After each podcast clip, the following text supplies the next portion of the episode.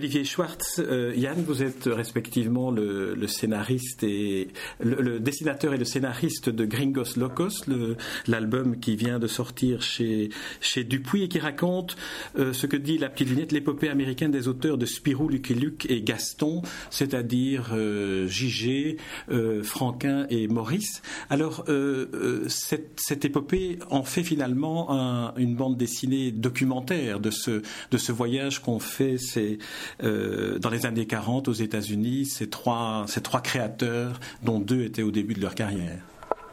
Euh, oui, en fait, un documentaire, c'est peut-être un.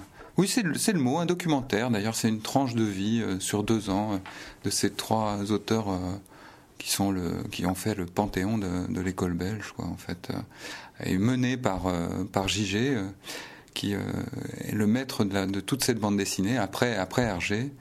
Euh, qui n'a laissé que des ruines finalement. Alors, alors est celui qui, mène le, groupe finalement. JG, lui, est accompagné de, toute sa famille dans une espèce de, voiture achetée au, rebut de, l'armée américaine. Euh, comment sont, venues les, anecdotes qui nourrissent ce récit? Ça remonte à très très loin, une trentaine d'années. J'avais la chance de travailler avec André Franquin sur le Marsupilami. On a fait sept albums, donc euh, sept ans, euh, aller lui rendre visite parfois deux fois par semaine, donc c'était quand même assez souvent.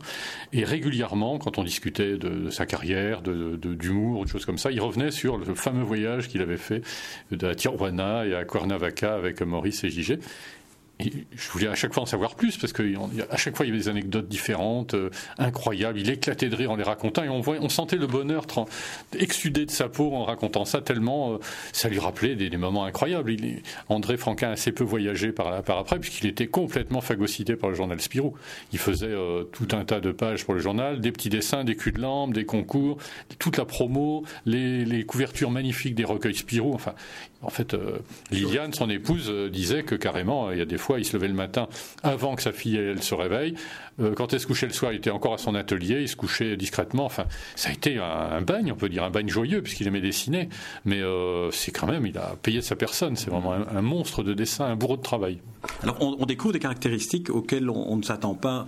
Enfin, nous, lecteurs de, de et lecteurs de, euh, de Franquin, c'est que dans, dans leur jeunesse, Maurice, lui, ne, voulait pas continuer, se disait Luculique, je ne vais jamais continuer ça.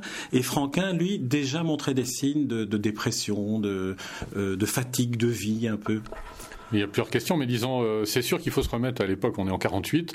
Franquin n'est que le disciple, disons, l'assistant, celui qui a repris Spirou du grand Gigé, qui était la, personnalité de l'époque, celui qui, pendant la guerre, avait dessiné à lui tout seul euh, presque toutes les pages du journal.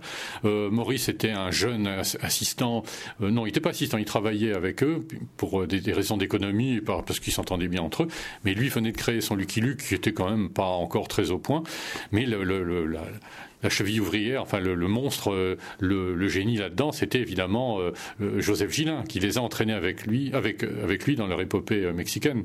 C'est quand même assez étonnant. Et il ne faut pas oublier surtout que lui était pas si vieux que ça, Gillin, c'est-à-dire il n'avait qu'une trentaine d'années, mais les deux autres étaient des, gamins de 20-22 ans. Donc dans le contexte de l'époque, c'est vraiment des enfants, quoi, des, ados. Des clampins, comme des clampins, ils les appelaient mes clampins. Et donc ils suivaient et ils étaient, ils avaient la testostérone qui débordait donc le Mexique, c'est quand même le pays des couleurs et des jolies filles. Comme euh, j'ai vu des lettres de Franquin de l'époque, c'était quand même le pays des Conchita, mais quand même avec des petits dangers parce que toutes les maladies vénériennes et tout. Donc c'était pas du tout. On ne faut pas les voir comme des icônes asexuées qui sont là toujours vers la pureté du dessin. Il y avait aussi euh, les, le sang qui bouillonnait et le corps devait exulter. Donc mm. bon, on a essayé de, de, faire passer ça, mais en tout bien tout honneur. C'est quand même un album du puits, mais on veut quand même montrer qu'ils sont pas insensibles au charme du pays et des jolies filles. Alors ce qu'on découvre dans, dans cet album, c'est que l'objectif de leur, de leur voyage aux États-Unis, avant de se retrouver au Mexique, c'était de rencontrer Walt Disney et puis de se faire engager dans les studios Walt Disney. On a donc failli ne pas avoir d'école franco-belge de la bande dessinée s'ils si, avaient été engagés. Je peux répondre ça euh, Si, on l'aurait eu quand même, parce qu'à mon avis, ils seraient fait engager, mais ils seraient fait lourder très vite. C'est-à-dire qu'ils ont des caractères assez marqués. On, l'a, on les a un peu marqués plus encore, puisqu'on en a fait des caricatures mais je pense qu'ils ne seraient pas restés longtemps. Très vite, ils auraient rué dans les brancards, ils auraient sûrement créé un ou deux dessins animés, peut-être. Enfin, créé, non. Participer, je veux dire. Participer. Mais. Euh, ils seraient revenus avec d'autres richesses et ils auraient aussi créé. De toute façon, hein, c'est leur destin après tout. Hein, ce que tu veux. Alors, un, autre élément qui, apparaît, dont on ne se rend pas compte quand on lit euh, les magazines Spirou de, l'époque, c'est que euh, Dupuis est vraiment une espèce de d'esclavagiste qui euh, qui suit toutes les tous les dessins, qui fait des commentaires, qui en refuse certains, qui enfin. Je dirais pas ça. Je dirais que c'était quand même, moi j'ai bien connu quand même Charles Dupuis, qui était quelqu'un d'ouvert, qui avait de l'humour, qui était, il était assez vieux quand, quand j'ai eu la chance de le rencontrer, mais il était très ouvert, très amusant. Il aimait toujours les petits jeunes qui arrivaient. Il regardait leurs dessins avec un œil pétillant. Je pense qu'il était un vrai, euh, quelqu'un qui avait un, homme d'affaires qui avait un tempérament d'artiste. Il aurait aimé lui-même euh, dessiner euh, et il, vivait à travers leur, leur, odyssée. Il faut quand même un patron d'entreprise normale n'aurait pas laissé partir trois trois ahuris pareils, des farfelus comme ça aux États-Unis avec le risque qu'ils ne reviennent pas. Or, il représentait au moins la moitié de toutes les pages de son journal. Faut vraiment. Ils avaient vaguement promis on enverra des pages, mais c'est de la folie de, de les croire. Euh, d'ailleurs, le but de, Maurice était quand même de, se faire engager pour le dessin animé. Il a toujours dit que Lucky Luke était un gagne-pain. Euh, c'était en attendant. Bon, évidemment, il avait l'idée peut-être d'en faire un dessin animé, mais s'il avait eu une vraie opportunité sérieuse de faire un dessin animé, il aurait laissé tomber son cowboy chantant, dont il se moquait un peu. Le cowboy chantant, comme il disait, euh, c'est une scorie de l'époque des années 30 où le cowboy avait son cheval attitré, il parlait à son cheval et il chantait régulièrement. Bon, ça, il a petit à petit il s'est contenté de le mettre en fin de, fin de case, mais il a réussi à en faire un cowboy plus moderne, mais c'était quelque chose d'un petit peu archaïque, un peu Lucky Luke au tout début. Il, était dessiné un petit peu à la Popeye, il n'y avait que quelques doigts.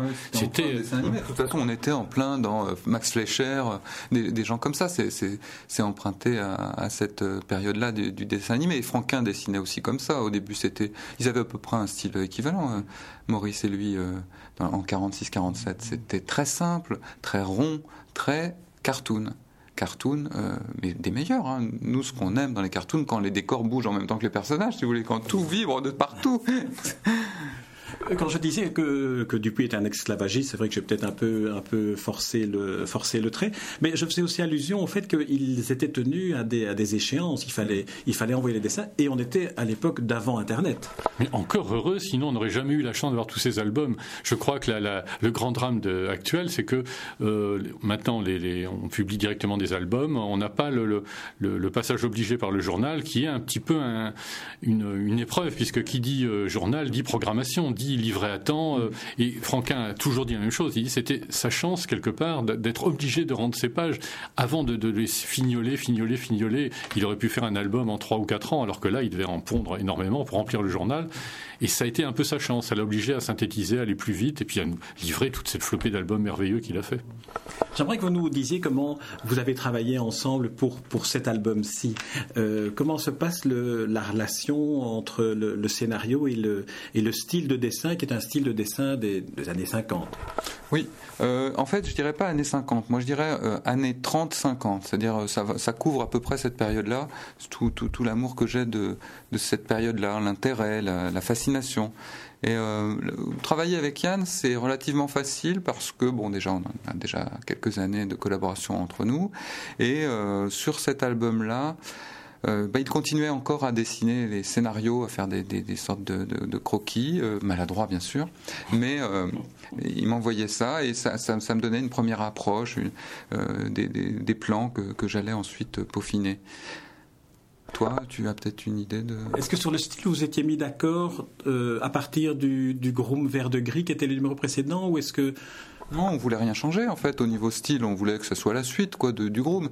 Après, euh, c'est le scénario qui, qui demande que ce soit un tout petit peu plus réaliste. Moi, moi, je dois dire, en travaillant avec Olivier sur le groom vert de gris, très vite, je me suis rendu compte que c'était le dessinateur idéal pour dessiner cette histoire que je traînais avec moi depuis 30 ans, que je racontais un peu à tout le monde en me disant j'espère quand même qu'un jour je vais le faire. À force d'en parler, c'est un peu ma, mon Moby Dick, quoi. C'était ma baleine à moi.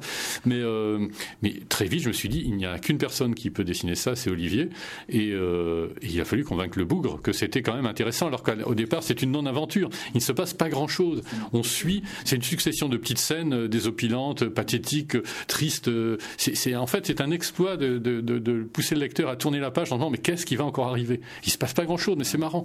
Et c'est arrivé. C'est, on part toujours d'événements qui se sont passés, que nous ont, que m'ont raconté Franquin euh, et Maurice, et qui, qui, sont dans toutes les interviews que j'ai pu dégoter, mais on les transpose de manière humoristique. Euh, mais moi, moi-même, je me suis pris au jeu de qu'est-ce que je vais raconter après, quelle anecdote mettre avant telle autre, parce que tout ça était en vrac.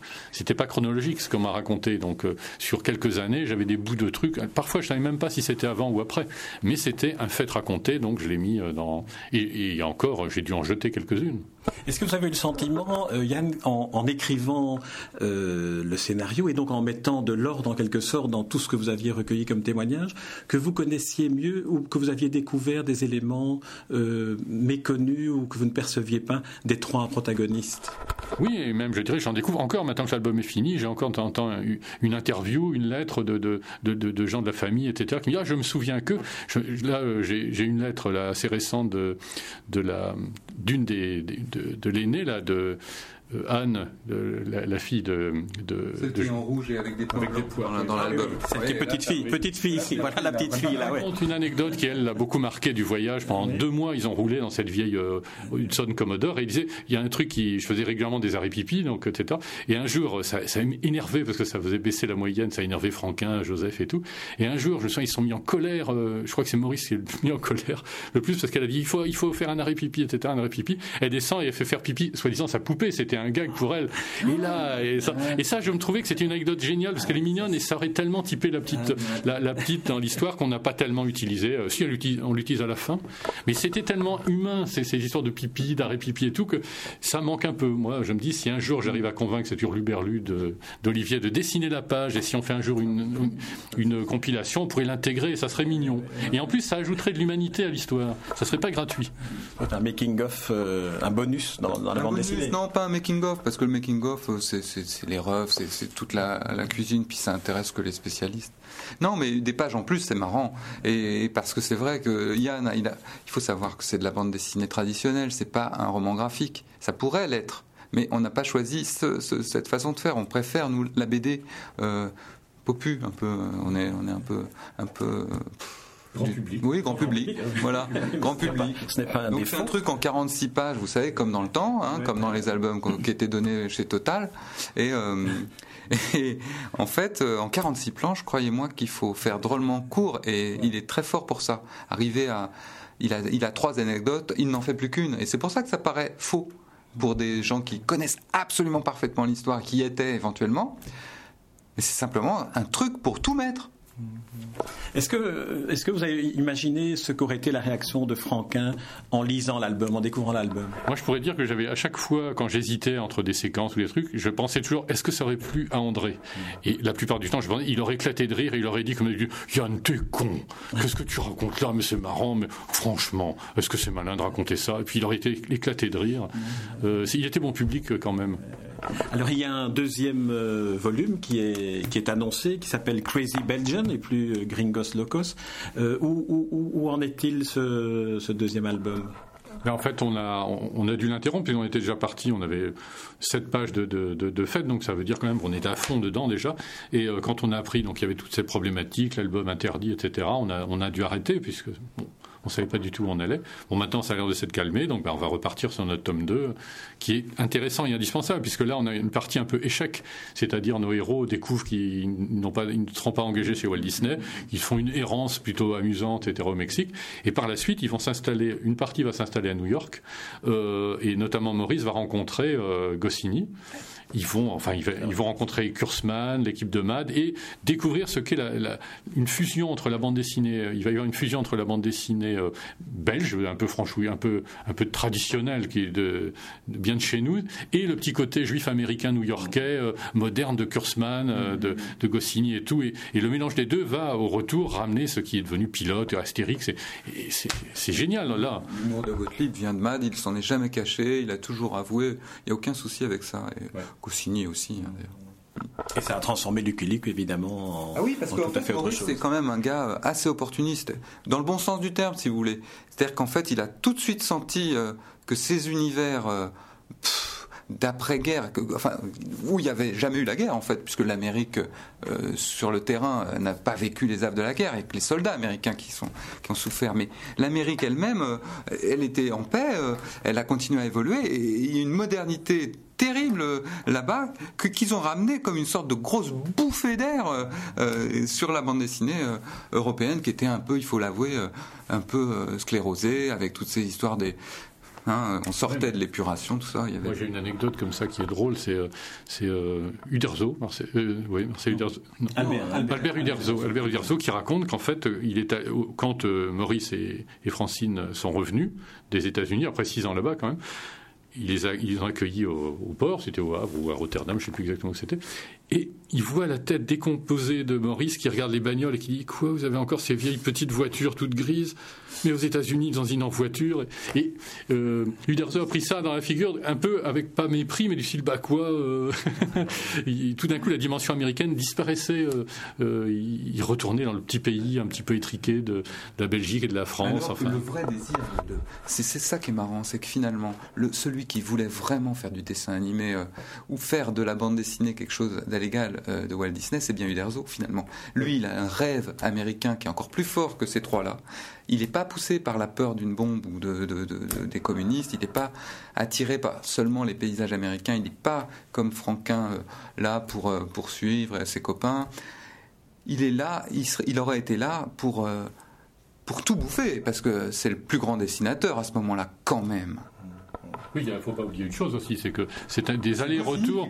Voilà, c'est des, allers-retours entre les États-Unis et, la Belgique à une certaine époque, puisque Goscinny retourne en Europe pour essayer de trouver du travail dans la bande dessinée belge.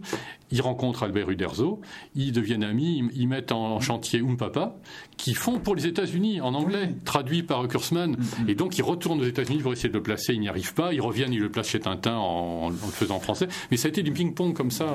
Ils ont essayé, donc Goscinny et Uderzo, effectivement, de conquérir l'Amérique euh, tout seul.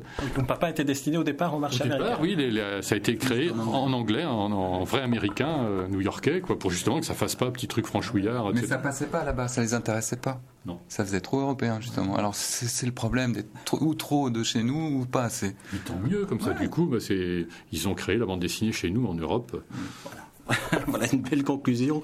Euh, Yann, Yann et Olivier Schwartz vous remercie pour cet entretien. En tout cas, euh, je me réjouis que les, les problèmes liés à la publication du premier album se soient résorbés, ne serait-ce que pour euh, avoir accès à celui-ci et au suivant qu'on attend avec curiosité, impatience. Et je ne saurais trop recommander à ceux qui nous écoutent de se plonger toutes affaires cessantes dans Gringos Locos, paru chez Dupuis, signé Yann au scénario et Schwartz au dessin. Merci beaucoup.